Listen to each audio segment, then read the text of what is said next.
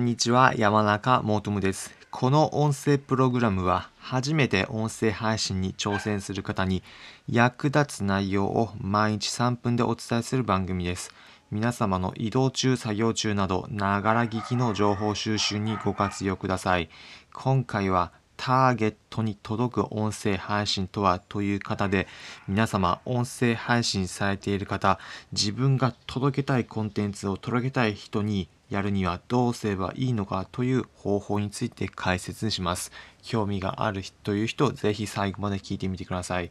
どういうふうにすればいいのか結論皆様ターゲットに合ったプラットフォームでの配信心がけてみてください。どういうことなのか具体例をご紹介します。例えば皆さん普段どういったところで買い物をされるでしょうか。人によっては近所のスーパーで買い物をするだったりコンビニを利用することが多い。またはスーパーの中でもいわゆる大衆スーパーではなく少し高級めのスーパー具体名を開けると成城石井のようなスーパーで買い物をするというようなケースもあるかと思います。こちら何が違うのかというとターゲットの人によって売られているものだったりが違うということなんです。例えば成城石井で買い物をするような方たちどんなものを求めているでしょうか？激安のものを求めているのか？それともちょっと高めだけどクオリティがいいものを求めているのか？どちらでしょうか？そうです。成城石井で買い物をする方であれば少し高めでもいいからクオリティがあるものそれを求めているんです。そういったものを作っているのが成城石井というスーパーの場所なんです。だからこそ成城石井で買い物をする人たちににターゲットとして届けたいとなった場合成城石井に出品をする場合だと少しクオリティの高いものを用意する必要があるんです。音声配信で言えば皆様の音声であればどういったコンテンツを提供したいでしょうか。そうです。例えばアニメ系のコンテンツだったりサブカル系のコンテンツを提供したいとなった場合だと音声プラットフォームで具体名を挙げるならスプーンがおすすめです。なぜならそういった方たちが集まっているプラットフォームだからです。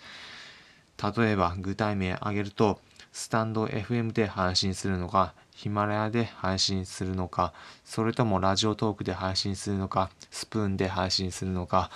自分のコンテンツに合ったプラットフォームで配信してみてください。サブカル系のコンテンツであればスプーンで配信してみることがおすすめです。というように皆様の自分に合った場所に合うところで配信すればターゲットに届く音声配信のコンテンツ作成することができます。ということで今回のまとめです。今回はターゲットに届く音声配信とはというテーマでお話ししました。結論自分の配信のテーマが合うプラットフォームで配信してみてください。自分のお客さんが集まる場所で配信すること。これがターゲットに届くための大前提として大事なことです。今回の内容参考になったという方はいいねの高評価まだこの音声プログラムのフォローのボタンもポチッとお願いいたします。この音声プログラムは初めて音声配信に挑戦する方に役立つ内容を毎日3分でお伝えする番組です。皆様の移動中作業中などながら聞きの情報収集にご活用ください。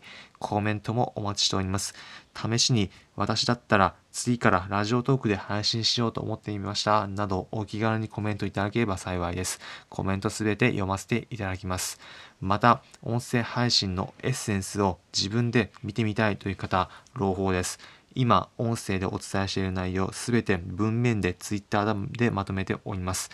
気になるという方はリンク先に Twitter のこと説明欄にリンク先を Twitter のリンク先貼っておくのでそちらからご覧いただければ幸いです。